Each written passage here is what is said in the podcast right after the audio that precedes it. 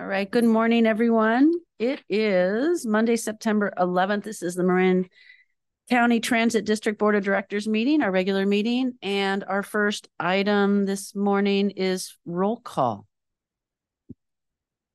Um, first, I will state there were no requests for remote participation by any of the directors. So we're all here. Yes, thank you. I will now call roll. President Rice, Here. Vice President Colbert, Here. Second Vice President Lucan, Here. Director Moulton Peters, Here. Director Rodoni, Here. Director Sackett, Here. Director Bushey, Director Casissa. Here. Thank you. We have a quorum. All right. Thank you, Kate. So next item is open time for public expression uh, for items that are not on our agenda today. Kate, do we have any speakers online? Because I'm not seeing anyone here in the chambers. Um, first, I will recite how to participate in the meeting. Thank you. At today's meeting, in-person comments will be held before virtual comments. If you're joining us on Zoom and you would like to comment, please use the raise hand icon located on your screen. If you're participating by phone call, please press star nine to raise your hand. When it is your turn to speak, your name will be called and you'll be prompted to unmute your device. You will then have two minutes to speak. This concludes the instructions and I will check and see if we have any raised hands on Zoom. I see no raised hands on Zoom. Thank you. All right. Thank you, Kate. Okay. So um, now we're on to Board of Directors matters. Yes, Director Colbert. Yeah, thank you. So Nancy, I just have uh, one quick question. I was talking with some members of the community and, you know, we got this grant uh, to get more electric buses to electrify our fleet. Uh, are you giving thought to the buses, will season will be bi-directional? And so they'll be able to, you know, distribute power during outages and stuff like that? Yeah. um, so we we have not gotten there yet, but we will be considering that. It's definitely something that's out there in the environment in terms of uh, our our industry, in terms of what they're looking at. So so we can we will be considering that. We don't have anything right now. In fact, um, Anna Penoyer is here, who's our fleet person, and and if uh, Anna has anything more to add. Um, no, no, okay, okay. But we can come back with more information on that as well. Thank you. Anything else? All right. And I guess I just wanted to um, give kudos to our folks, um, staff working on all the school bus service. Um, I was looking at the website last night and actually was really impressed with the amount of information that's there, both for the yellow bus service as well as the regular supplemental school service. And um, just uh, it was a reminder of how much Marin Transit is doing in terms of trying to move kids around in the mornings and in the afternoons. And I guess my question is I didn't get a chance to go to see do we have an app? Do we have an app that allows folks to access without being in front of a laptop all that information and in terms of not just real time for the bus service for like yellow bus but just generally where where what's the status of of our app technology so I'm going to ask Robert to help with this one, but um, we we do not have an app, a Marin Transit app per se. So there are a variety of ways that you can get to our real time information, and so I'll let Robert go through what's available. Yeah, thank you. Good morning, Robert Betts, Director of Operations and Service Development. As Nancy mentioned, we do not have our own app. What we've done is tried to make well, we've tried to do two things. One is our website is mobile friendly. It's designed to be mobile friendly. I think about 70% of all of our users to the website are using mobile devices. So anytime we make a change or an update to the layout of our website, we always do it mobile first. The other thing we do is, is we try to have accurate and reliable real-time data through what's called the GTFS RT feed for other developers to consume and make available through their apps. So, as you recall, probably within the last year, you approved a contract with uh, Swiftly, which is a technology company uh, that was intended to really improve the accuracy and reliability of that data. So when Google picks it up, or the Transit app, or Apple Maps, anyone out there that's consuming our data it's it's complete it's accurate and it's reliable. So we've we've really made a lot of investments to make sure that the data we're producing for others is accurate and reliable as opposed to marin transit hosting and supporting its own app On the yellow bus side, and I just saw an email this morning, they are working on releasing an app um, specifically for the Ross Valley parents to be able to track and get updates um, through through an app that's provided by the contractor. So that's coming soon. Um, but that that is an example where there will be an actual app that parents will download to uh, get that information. All right, thank you, Robert. And I guess that's where I was sort of going is um it sounds to me like yes, the information's available at your fingertips if you know where to go. It's not quite as easy as hitting the Marin and Marin Transit app where we ever to have one, just because it's showing up, but the information's there. But things are evolving. Um, and I just wanted to kudos on the website and thank you for making sure we're we're doing all we can to make sure that information on all all our transit um, is is supported on the phone. Chair Rice, Yeah. could I ask? So my son introduced me to an app called Transit, and they have all our stuff on there.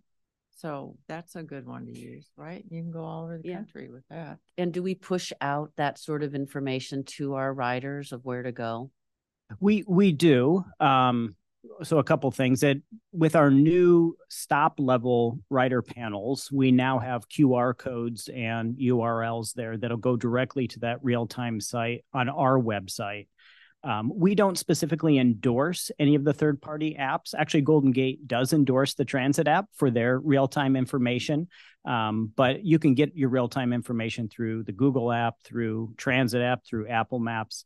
Um, so they're they're again, it's it's all available in, in all those different platforms.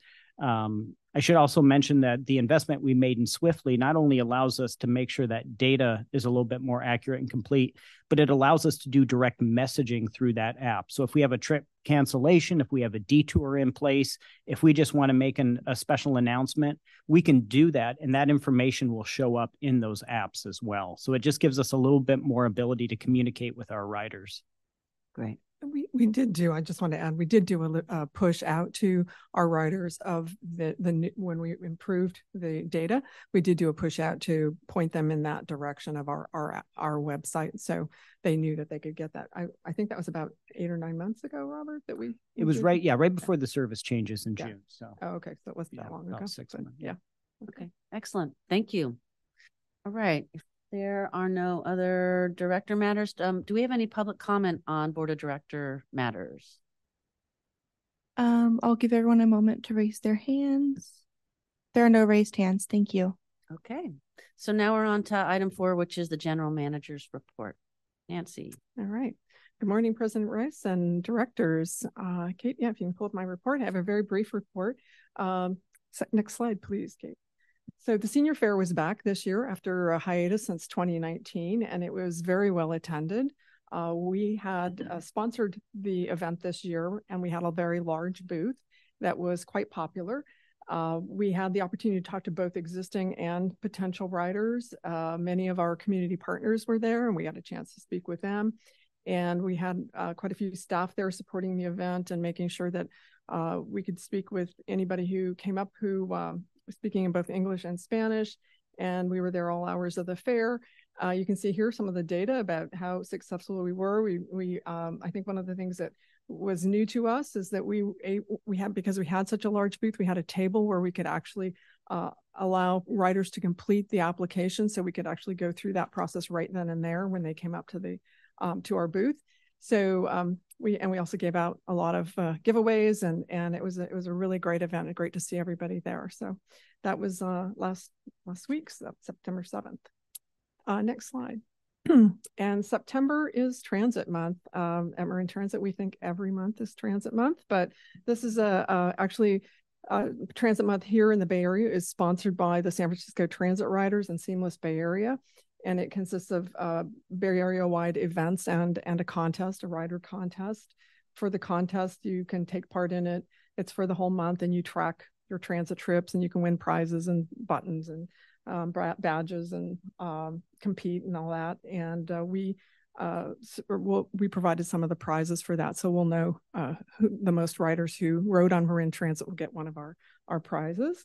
Um, and then these are some of the events, just as a sample. There's a, there are events nearly every day this month throughout the Bay Area.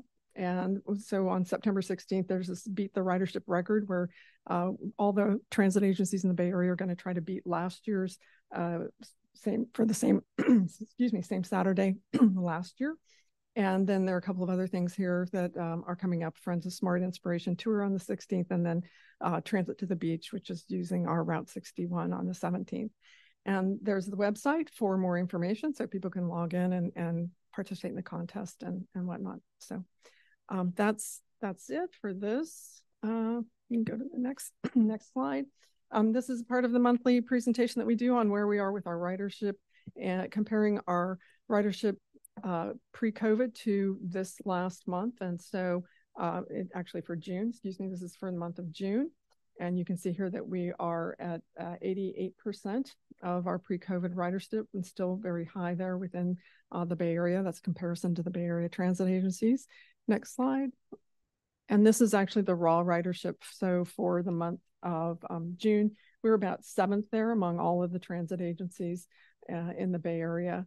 So uh, we, we're still doing quite well with our ridership, but as you know, we've been pretty consistently getting cl- close to 90% uh, for, for quite some time. And then turning to next slide, in your packet, you have uh, our monthly monitoring report. And this is the graph we show every month comparing our fixed route ridership uh, to the ridership from the prior year. Uh, the gray line shows the ridership by month for the last fiscal year, and the red line on top shows the ridership for this year.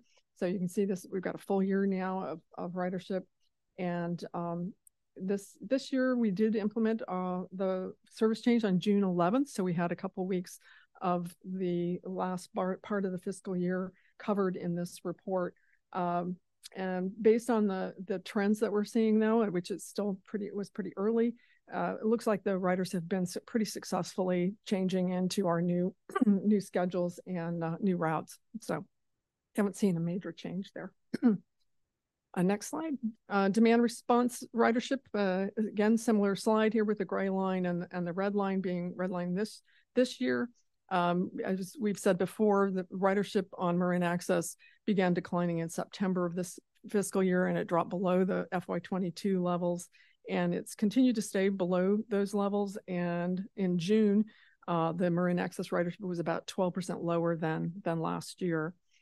And um, just lastly, to, to note that the quarterly performance report for the fourth quarter is in your packet today as a part of your consent calendar item. It provides route level detail, uh, trend analysis, and evaluation of performance measures. So it takes a, a slightly deeper look into our performance.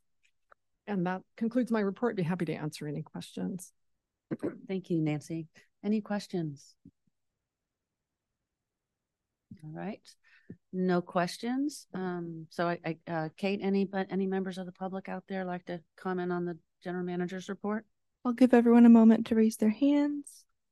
There are no raised hands on Zoom. Thank you. All right. So we are on to the consent calendar. Nancy, anything you'd like to call out here?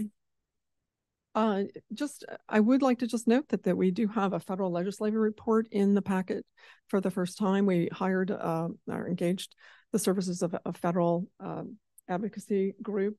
And that report, they report to us monthly as well as uh, twice a year.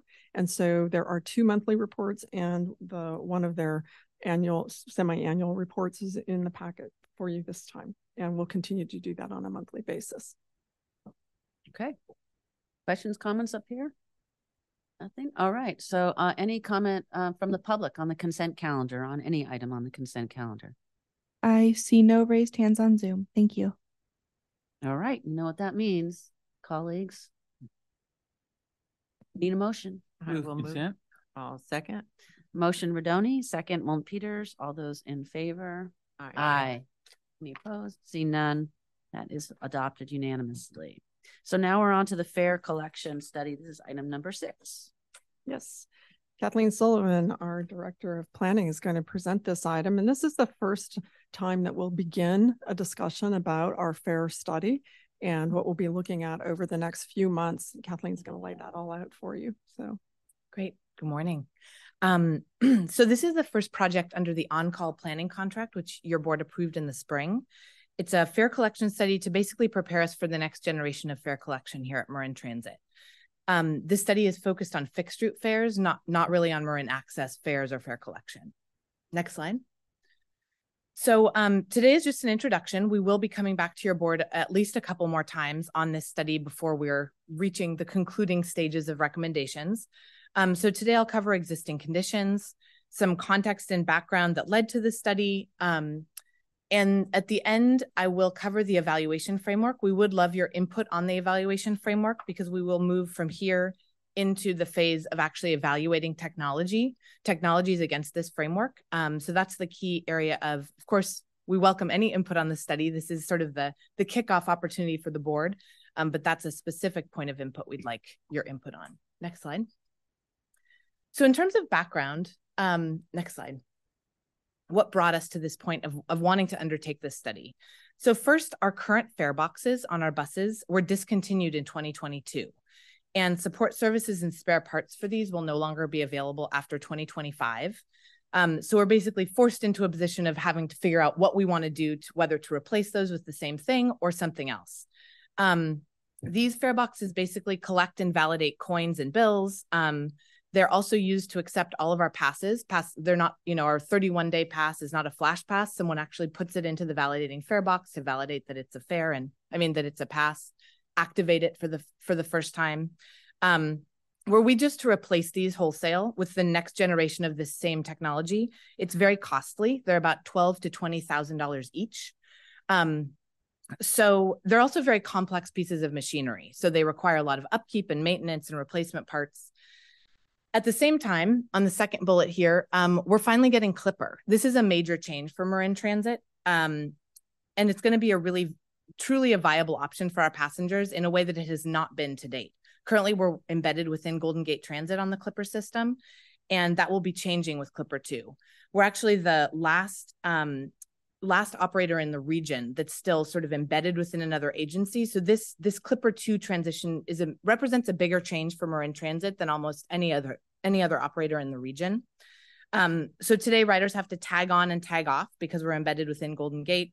If they don't tag off, their their normally two dollar ride could be ten dollars because it just charges them the maximum Golden Gate fare. So it's a pretty big uh, risk passengers are riding if you know they're running off the bus and it doesn't tag.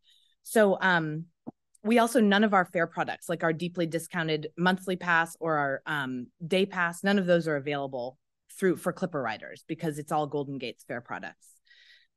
This fare card, the Clipper fare card, has been around since 2006. Um, so it's been a long time coming that this transition for us. Um, Clipper 2 offer also offers some new payment options. So we see this Clipper transition as a major opportunity that is actually quite well timed with the phasing out of GenFare um, that it, will be a much more attractive option for us to push for our passengers. We've never we've marketed it, but we haven't really pushed it as a as a major you know major fare payment option just because of those disincentives. Um, and then finally, we've we talked to your board about um, fares earlier in the year, and you asked us to really comprehensively evaluate equity in our fare system. So that's going to be a key part of this study as well.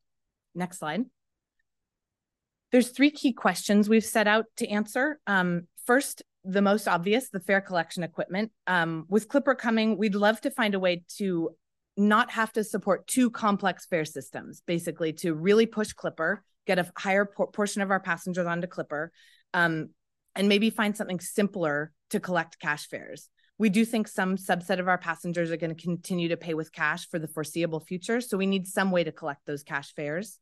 Um, but our goal is to do everything we can to um, switch people over to Clipper and reduce cash payment and potentially reduce the paper passes, get some of those passes transitioned onto Clipper as well.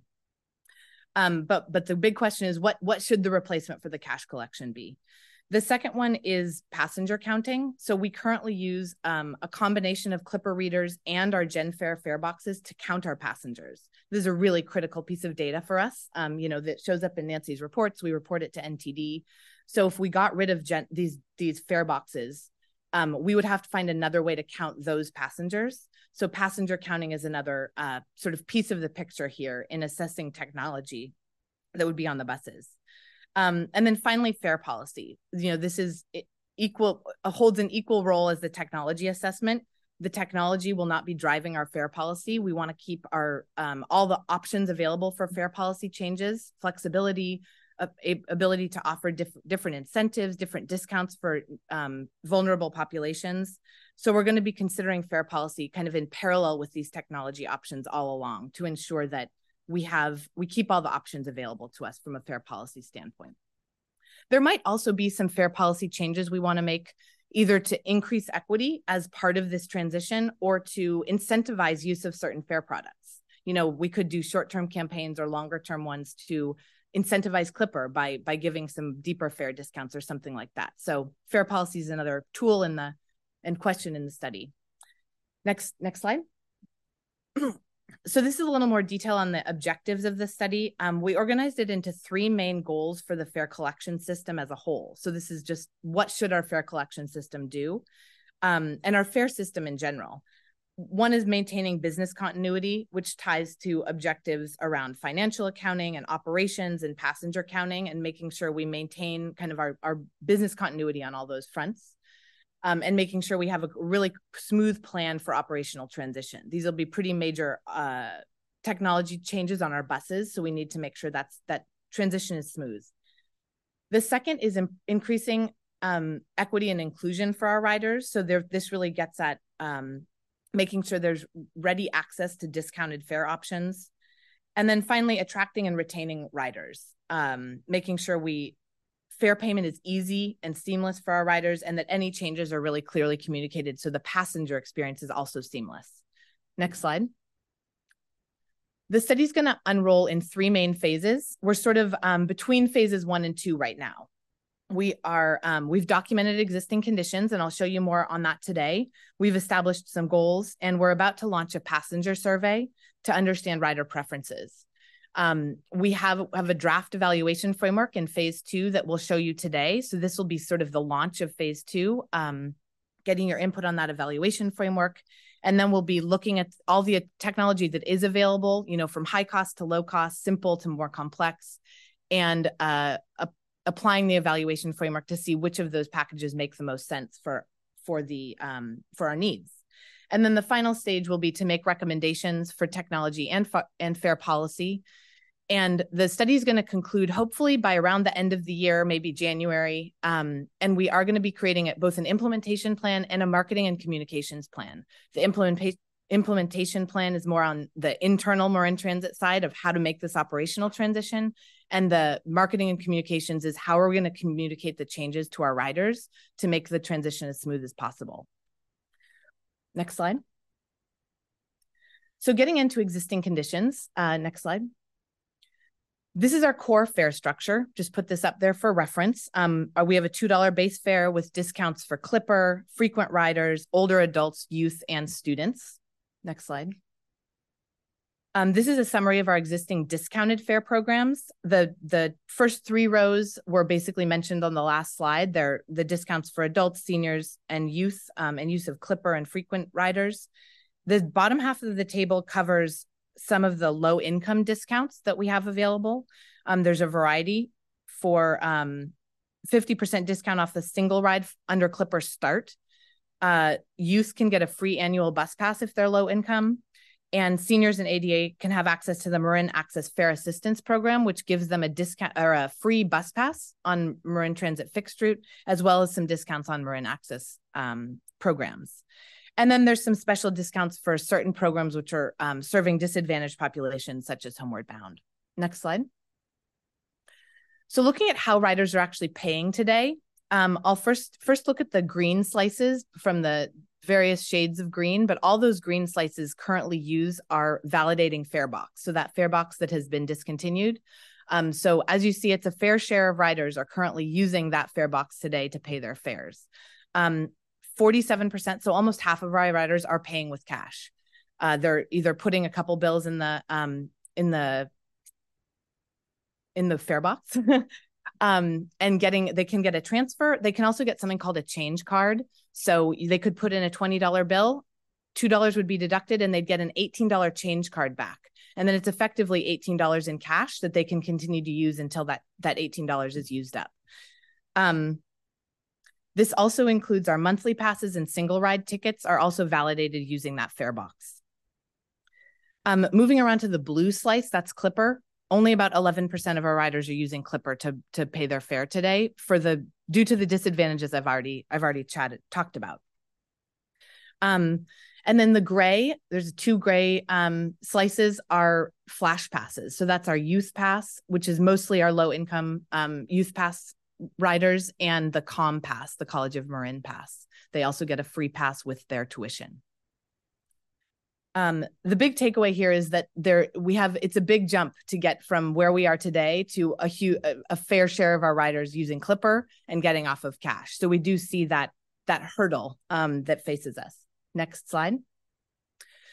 Um, there, in terms of using Clipper for fare payment, um, there are some complexities, and one of the goals of this study is to really look at each complexity of of using Clipper and see which ones we can overcome. Many of them will be addressed with the new Clipper Two system.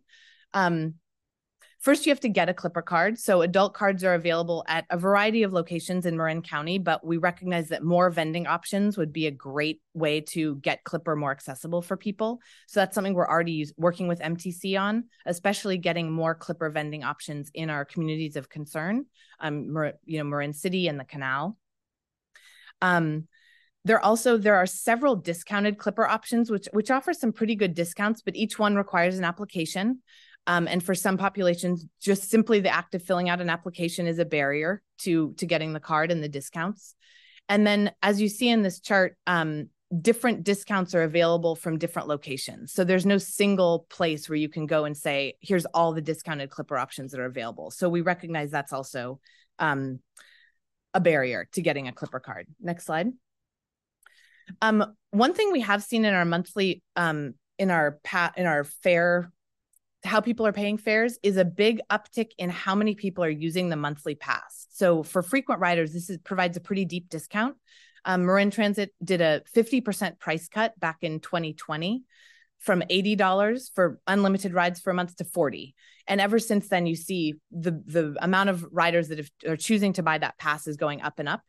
Um, with Clipper 2, we have access to something called an accumulator or fare capping. So essentially, someone can tap their Clipper card, pay $2, pay keep paying $2 until they get to 40 and then they're capped. They no longer have to pay anything above $40. So basically anyone who is a frequent rider just by behavior doesn't have to make the choice to buy a $40 pass at the beginning of the month. They just get the $40 dis- the $40 pass discount um, if they get up to that to that ride level. Um, so that's 20 rides. You know, you can do the math if you're riding a couple times a day or making transfers, you could get up to that level pretty quickly if you're a regular rider. Um, so we see this as a really great opportunity to push um, to push Clipper and to get the this pass product, which is a great great value for our riders, into more riders' hands. Next slide. Um, we also looked into what's driving riders' choices. We've done two different surveys over the past several years on um, on fare payment, so first, um, there are still, despite the fact that we have marketed it, a lot of riders just don't know about Clipper and the discount that it offers. So right off the bat, we just know that rider education is going to be a key a key piece of this um, transition. Second, convenience is a key reason people are paying cash. It's hard to beat being able to just put two two dollar bills into the um, into the fare machine and get on the bus. So we know we have to make Clipper both financially, the financial and other advantages of Clipper um, sort of in parallel to those to those conveniences of paying cash. Um, cost and transparency have been concerns we've heard. A lot of those are going to be overcome by the Clipper system, um, by the new Clipper system. The risk of being overcharged, um, the initial purchasing cost of the $40 pass, for example. But we know again, marketing and, and education is going to be key to make sure the riders understand that these changes have happened. And just in general, keeping the system as simple as we can. Next slide. Um, this starts to show some of the features of the Clipper 2 system. Um, I'll focus just on, you see Clipper 1 on the top and Clipper 2 on the bottom. A couple of the new fare payment options that are going to be available is one, you'll be able to just tap a credit or debit card on the Clipper machine and it will deduct the $2, just like you would if you tapped a Clipper card. Um, so that for some subset of our riders, that could be an attractive way to get people to use Clipper rather than cash. Um, and then Google Pay and Apple Pay, these m- smartphone mo- mobile wallet type solutions will also be accepted. So the same way you could go into a coffee shop and you just tap your credit card to buy your coffee, or or many people are now tapping their smartphones, you can do that on the bus now. So that's particularly um, appealing for like a casual rider who just wants to hop on the bus periodically. But for some of our riders, they might think that's actually the most convenient way to pay on an ongoing basis. Um, so those are two great new options we'll have under Clipper. Next slide. This gets into a little bit more detail on some of those other barriers we saw in the surveys of why people aren't choosing Clipper today and are choosing cash. Um, most of them can be addressed by rider education because they're essentially hurdles that will no longer exist in the Clipper system. But if people have learned that that's what Clipper is one thing, we have to re-educate them that Clipper is another thing. So overpayment penalty, our passes and discounts not being available, the need to prepay to get discounted passes, um, low awareness of our fare discount programs is again addressed through rider education. And we are going to be making a big educational and marketing push with this transition. So it's just an opportunity to mar- to um, educate people on the on the discounts that are already available today.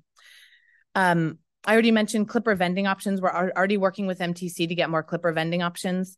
And two of the stickier challenges um, that we're going to have specific strategies in the plan to address are um, the subsets of the market that are unbanked and this this application for discounted cards. We know that a lot of our riders might qualify for those discounted cards and we just need to make sure we we figure out ways to get those applications um, into people's hands get them filled out. Like nancy mentioned at the senior fair we actually had people filling out the marin access application. So it might be just more in-person outreach filling out the applications hand in hand with people. Next slide. Um, so the last point on existing conditions is just passenger counting. Um, we this is the other notable need if we ha- if we switch away from genfare accurate passenger counts are a really critical function for marin transit um, and we currently are using genfare and these fare boxes and the clipper ridership numbers.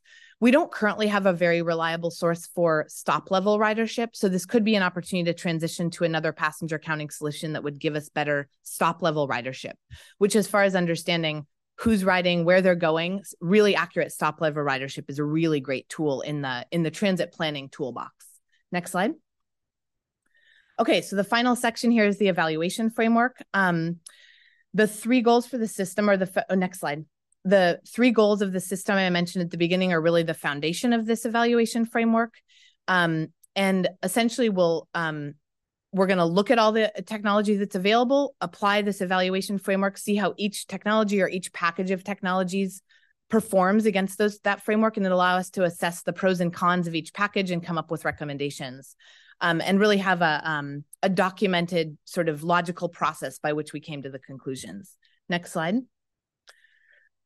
These are the draft evaluation criteria. Um, so under business continuity um, costs obviously are a big are a big factor both capital and ongoing costs you know maintenance and operational costs.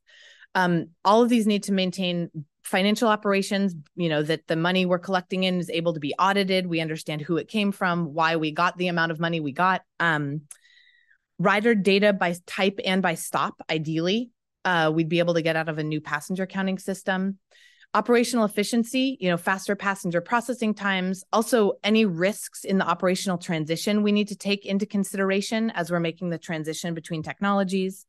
Um, we are going to need to continue to support cash collection, but we'd like the system to support transitioning people to Clipper and and maybe getting some of those past products onto Clipper.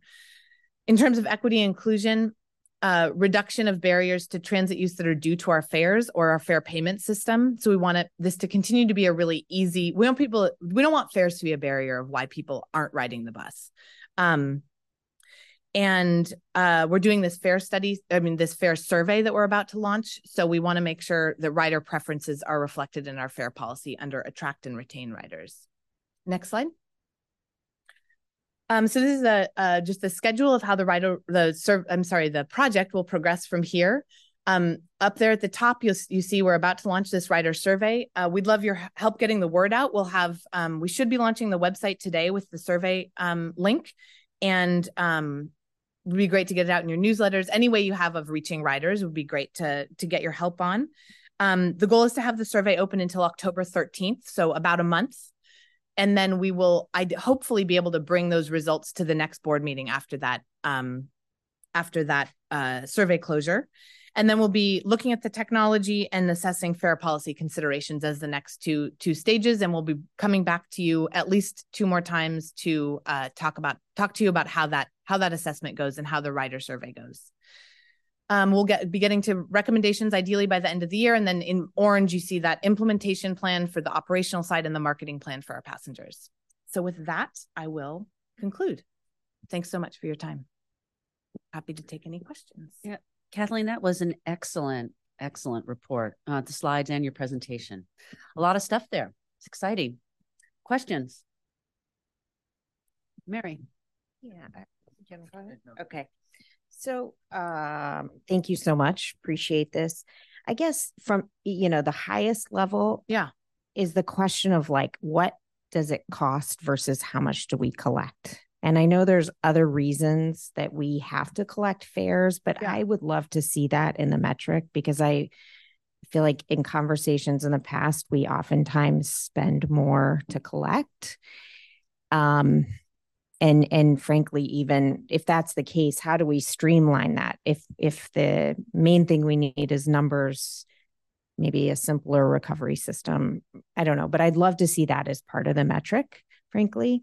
Um the other the next question is like what do you're saying that a lot of the other transit agencies are using clipper 2.0 or have a much higher use of clipper. So what technology are they using and sort of what are the pros and cons on that might be a, a good place to start um, the in-person clipper station in marin county it said there was only one where is that Rafael Transit Center. okay so you go So into a- the little coffee shop Service. Okay. Okay. Um, and then I really like this accelerator part of or accumulator part of Clipper 2.0. And that seems to be um check a lot of the boxes on equity and ease and um not having to make those calculations. Um, so I see that as a great point. I just sort of historically Clippers seem to cost a ton of money and not provide us a lot of great benefits.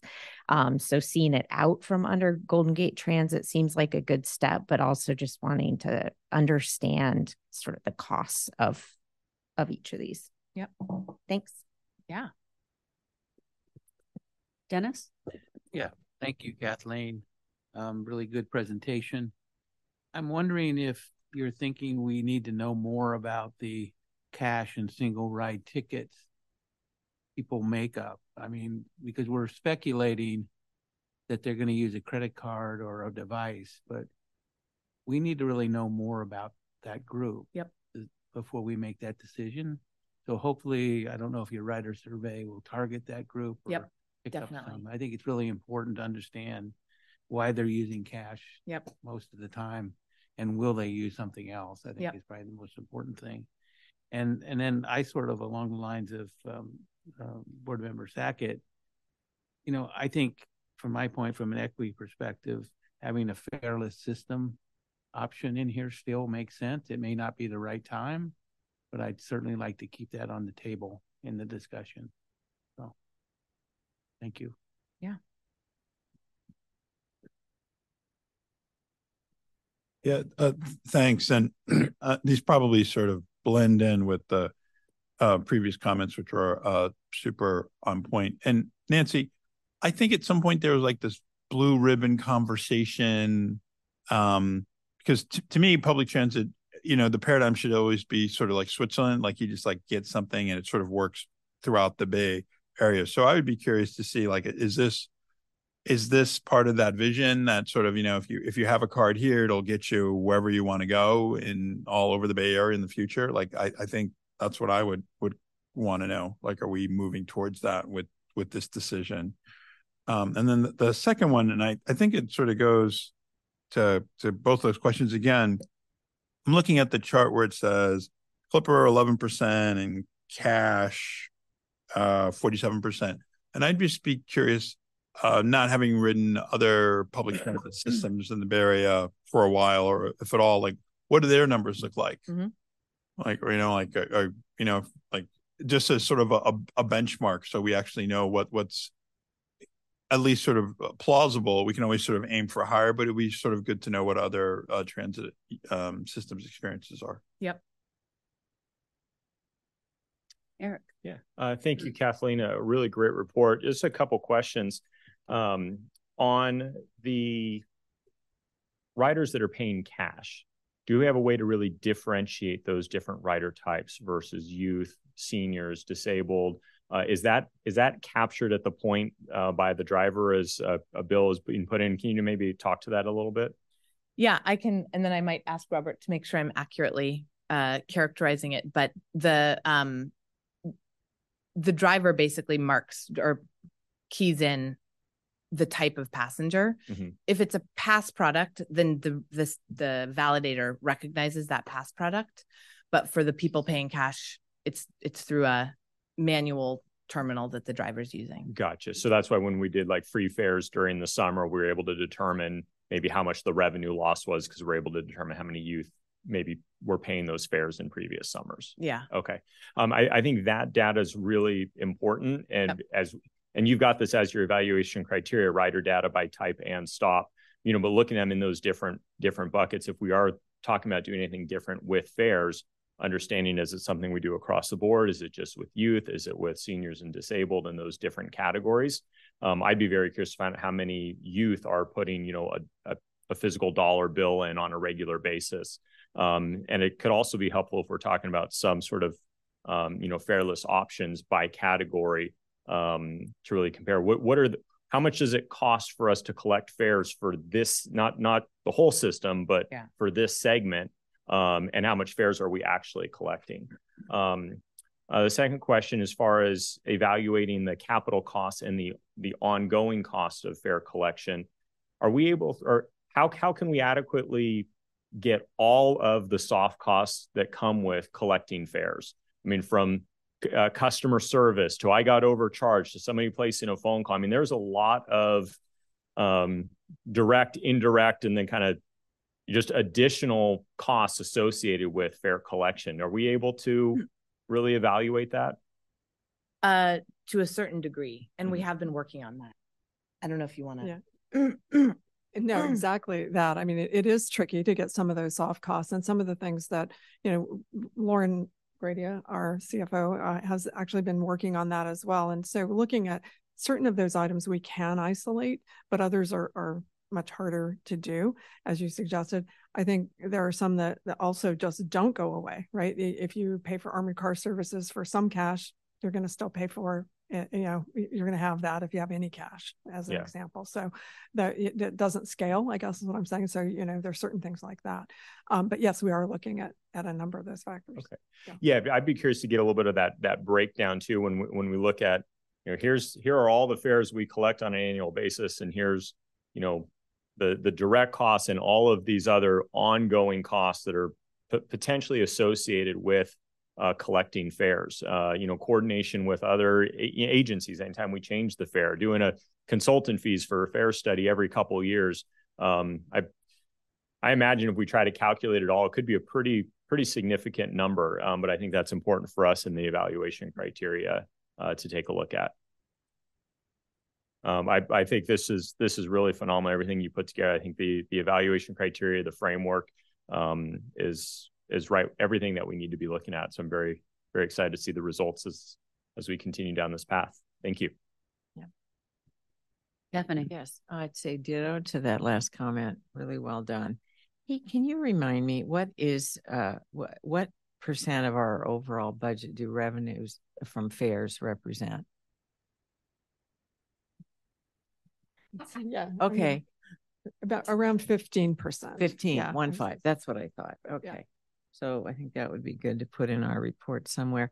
And then Nancy, can you remind me, did we already go through a simplification process a couple of years ago where we looked at all these different fares and tried to we we have in a, in a couple of ways. We uh, a few years ago we did look at and in fact removed a couple of fare types and um, so we weekly pass was one of them that we we actually because there were so many choices we, yeah we removed okay. that one and then of course more recently with marin access we've tried to really look at that and simplify some of it. It included fare payment as a part of what we're trying to simplify. Okay, great. So this is the simplified list that we saw today. Yeah, I just want, um, I, I wanted to, um, acknowledge some comments that Supervisor Sackett made too It um, at looking at other systems and are there lessons learned about those who are already paying, you know, with cash and what, what do we know from other places that have similar types of populations? So, um, then I had a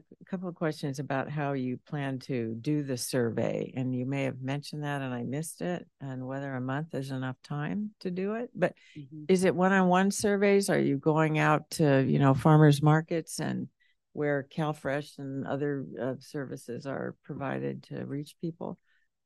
Um, we so it's an online survey, and then we are um going out and actually trying to get the survey into people's hands at transit, mostly at transit stops. That's been our that's our primary focus for the time being. Yeah. Um, and then we can kind of assess at the midway point and see if we need to make another big push, in person push to do it some other ways. Yeah. Yeah.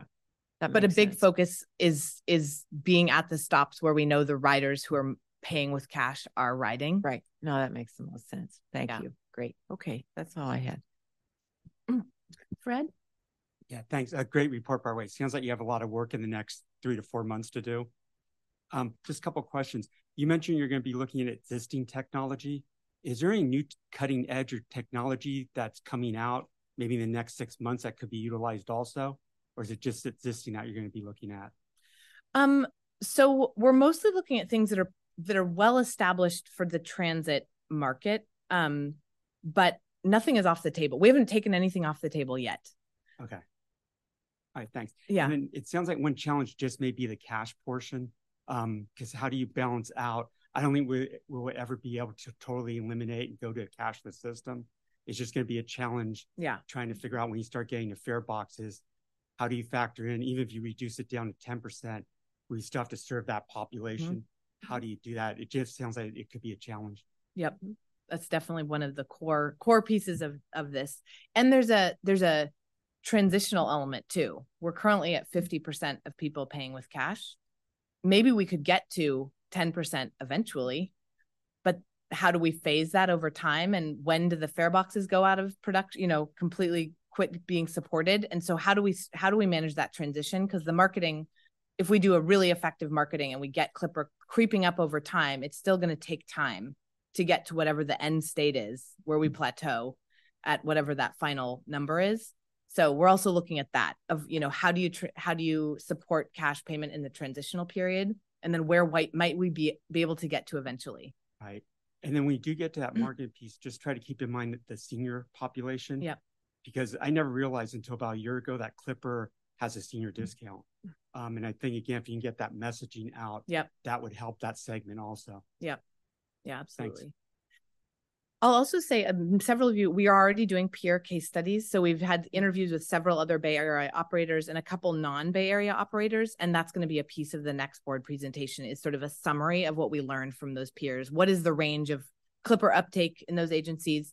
In a lot of cases, they got Clipper a long time ago. And the push that we will be making next year, they made five to 20 years ago um, and changing their fare policy structure to incentivize Clipper and all of those things. So we're, we're but we're trying to get at those historical factors of what moved the needle for those agencies to get them from Clipper didn't exist to Clipper's now 70% of how people pay for the fare or something like that.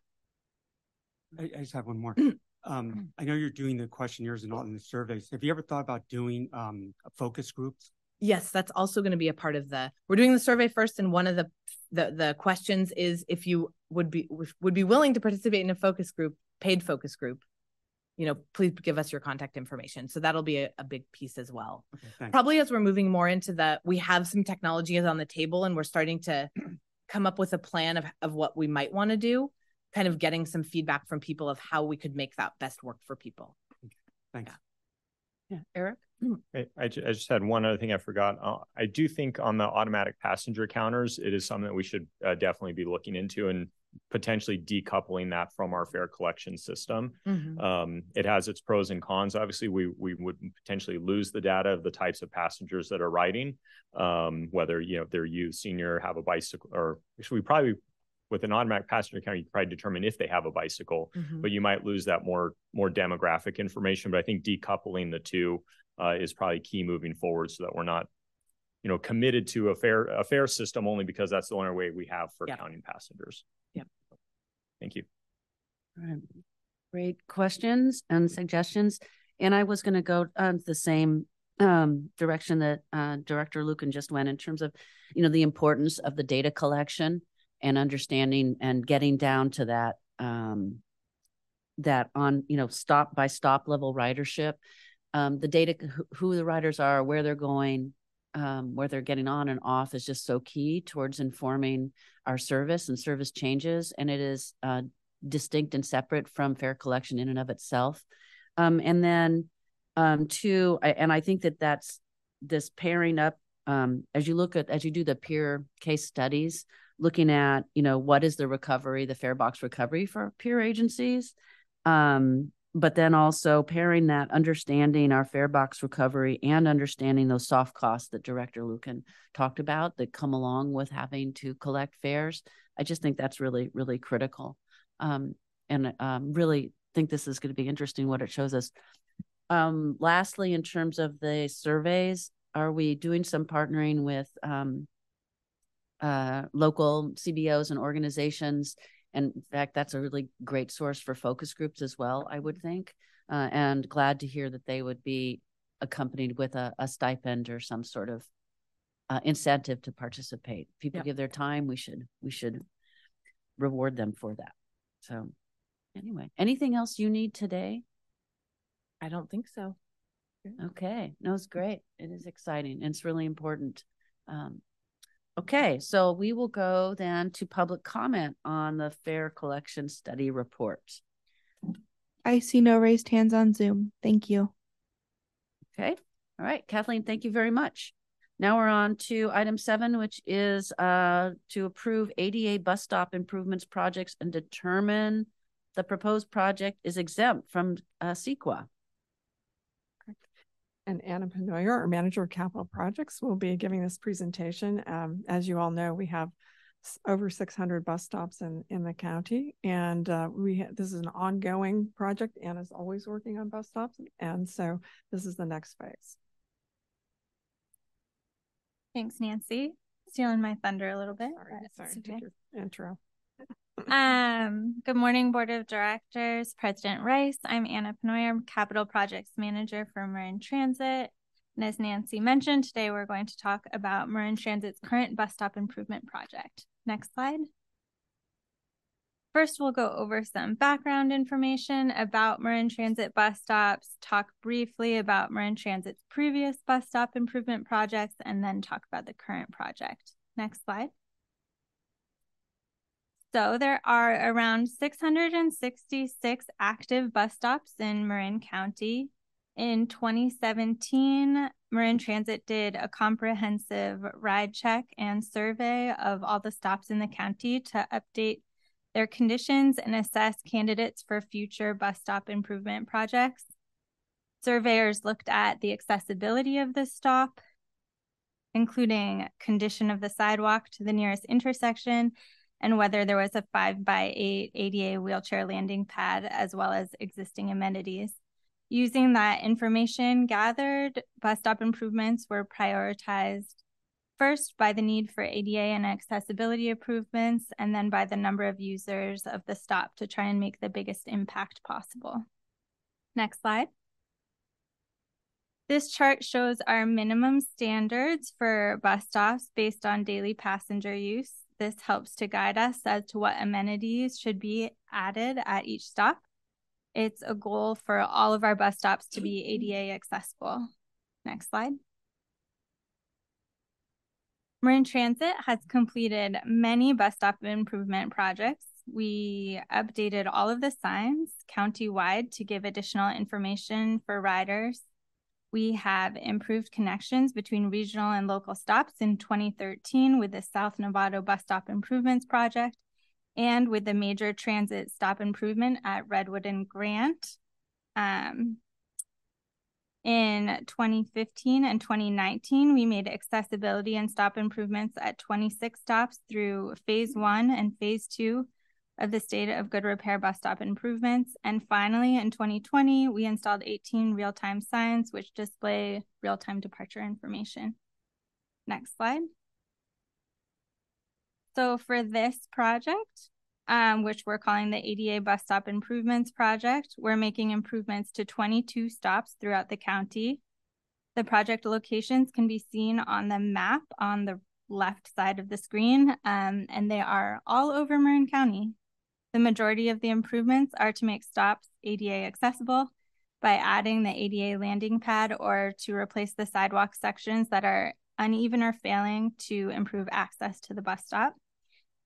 In addition, we're adding nine new or replacement shelters, a new bench, additional lighting, and we are reactivating a stop by Marin Community Clinics in Novato, adding a new paired stop on the other side of the street so that Marin Transit can serve this location. And we are also adding a stop in the canal um, on East Francisco and Medway, which will help riders to reach their final destination much more quickly. Right now they have to ride through the loop. There's actually, next slide. There's a diagram on this side. Most of our passengers ride counterclockwise, counterclockwise around the loop, and the new proposed stop indicated by the star is at the beginning of that loop, so people can have a quicker ride home or to their destination. Um, the estimated cost of the entire project is about $1.8 million which is programmed in the Marin Transit budget capital budget as BS bus stop improvements. The project will be funded through FTA 5307 and the local match through Measure A and local property tax funds. So this is the current schedule. Right now, the plans are going through final review with the local cities and jurisdictions. Um, the cities and local cities and jurisdictions should be completing the reviews this month. Three of the stop locations are in Caltrans right away, and uh, their review process is lengthier. Um, so once their review is complete, Marin Transit will release a bid package tar targeted in May 2024 and hopefully begin construction in September 2024. Next slide. As part of this item, we're also asking your board to determine that the proposed project is exempt from the California Environmental Quality Act or CEQA pursuant to CEQA guidelines section 15301C, existing facilities. All of the stops are located on existing facilities or include minor alteration of existing public facilities and involve negligible or no expansion of existing or former use. Basically, the project consists of implementing infrastructure improvements to improve access to the bus stops. Uh, next slide. Quick, but um, that concludes my presentation. Thank you for your time. I'm happy to answer any additional questions. Anna, thank you. Excellent report. Another another suite of projects in front of you. Good job. Any questions? Super, our uh, Director Rodoni. Yeah, thank you, Anna. Good, good report. I'm looking at your chart, modified minimum under other amenities. And I know there's a lot of laws and rules around ADA when you're doing these studies, but for me, accessibility to internet is almost as important as, as all these other things, including the ADA. Um, I just wondered if that's something you've thought about, um, including that as a another item there. That is not something we've considered, but it's definitely something we can consider. And you may sense. not be able to solve it everywhere, but at least yeah. you would start to recognize where those voids where are. Where those yeah. empty spots are, yeah. Thank you. Director Sackett. Yeah, I have two questions. Um, one is what does safety rail mean in this context? Yeah, so some of the stops we're increasing the sidewalk at the back of walk and there's like a drop off behind. So we're adding a safety rail to make sure that people don't they stay on the bus stop. Okay. And then um the other question is the in the high use stops adding bice or bicycle storage. What is that enclosed bicycle storage or is that a bike rack rack? It's a bike rack in general. We are not adding any with this project, but um at some of like Redwood and Grant, we added some enclosed um bicycle storage, which um, poses also some issues. Um, but bike racks. And I think we've done that in uh, collaboration with the Bike Coalition very frequently. Or, and with the local jurisdiction. I just see that as an emerging issue to have secure parking with the weight of e-bikes going on the front racks and then also the cost of those bikes and people not wanting to leave them just um, to uh, U-Lock or something. So again, maybe not something we can solve immediately, but I think something we need to continue to pay attention to because I think it's an ongoing issue. I really appreciate the breadth of stops that you've addressed. Kind of looking through that map, I think you've hit a lot of the um, what seem to be high use areas, and and I think um, areas that need a little um, TLC. So I really appreciate the breadth of the stops. Thank you. Director Moulton Peters. Yes. I wanted to respond to something um, Commissioner Sackett said, you know, when we did redid Miller Avenue and we looked at the stops, we just didn't have room for bike boxes in the right of way we had to work with. So that's a consideration too. Um, I wanted to ask about the uh, real-time signage. Is that something that's contemplated in some of these stops at all? Um, we are not currently, we don't have plans to add real-time signs during these bus stop improvement projects, um, but we are always looking to expand that. And well. is that just because that requires additional grant funding? Um, we've been seeing this as more of the physical improvements to the stop. I think we can discuss bringing in the real time transit signs too. We're still evaluating how the more recent signs are working. Um, yeah, and yeah, we've we just segmented it, but it's not because we can't add them back. Okay. Right. certainly wouldn't preclude them right from being added. Yeah. Yeah. Yeah, it just seems this is an opportunity for an upgrade all over. And then your lighting, is that solar or is that um, we are looking at solar lighting mostly, yes. It depends on the stop, but we are looking at adding um, lighting at the College of Marin stop in particular. We have received many complaints about inadequate lighting there and at the new stop um, in the canal. Yeah, that's great because I notice how dark the stops are at night even in Mill Valley and Strawberry. I wonder if I could get a list of the stop locations in my district too. Sure. And there is a, a list included in, I can send you. Is that, is that the full list in the staff report? Uh huh. Oh, okay. This, yeah, well, you mean the list of those that are being That are- undertaken in this project? Yes. Oh, okay. I missed the second part. Thank you. I have the list. Great. Thanks. Just Director Casissa. Thank you. Just two quick questions. Thanks for the report. Um, for the modified minimum bus standards, it says those standards were developed in a 2006 short range transit plan. Have those been updated over time?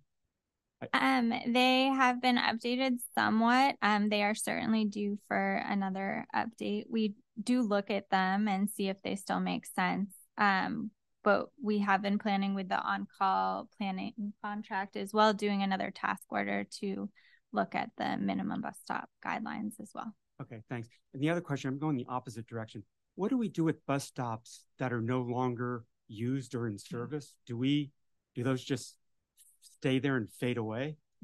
and I don't know if we have a lot of those. It's more just out of curiosity. Yes. So we do remove the signage, um, but a lot of those stops are just it's um really the cities or jurisdictions who own that right of way. We just they let us put our infrastructure there. Um so it just becomes sidewalk. Okay. And we remove the bus stop. Do you notify those cities and the towns but, by the way these are no longer being used so they're your responsibility now? Um, I would say that they're always the city and jurisdiction's responsibility. It's kind of a. Um, it is a collaborative effort between them. And I do, we certainly are in contact with the cities a lot when we add or discontinue service. Okay, thanks. All right. Um, Anna, just maybe for um to supervisor or to Director Moulton Peters questions around what's the stops that are part of this project and that is in the staff report. I, I think it'd be great also to have the full list of of stops that have been improved over the last this has been going on. This is an ongoing um cycle. So um just to have that comprehensive list, I think would be great to have as well. And let's see. But let's see. So I think there are no other questions. We can go to public comment. I'll give everyone a moment to raise their hands. I see no raised hands on Zoom. Thank you. All right. And then before I ask for the motion to approve this item, a quick story about bus stops. So um when my kids were my older sons were in high school, was just pre smartphone. And one of my um, son's peers got an internship with Golden Gate Transit, I think at the time. And his internship was to go around every day, summer, sit at bus stops and do measure them and draw schematics of every single stop in the county. anyway, and those drawings are on file somewhere. I don't know. I don't know if they've been digitized, but anyway, thankfully we have easier ways of- um, assessing stops and their amenities and dimensions. But anyway, now I'm looking for a motion. Second. All right, it's a motion, Moulton Peters, second Lucan to approve the project and determine that the proposed uh, project is exempt from CEQA pursuant to CEQA guidelines section one five three zero one C existing facilities. All those in favor? I Aye. And That is unanimous. All right, Anna, thank you so much. Thank And you. with that, we are adjourned. Thank you.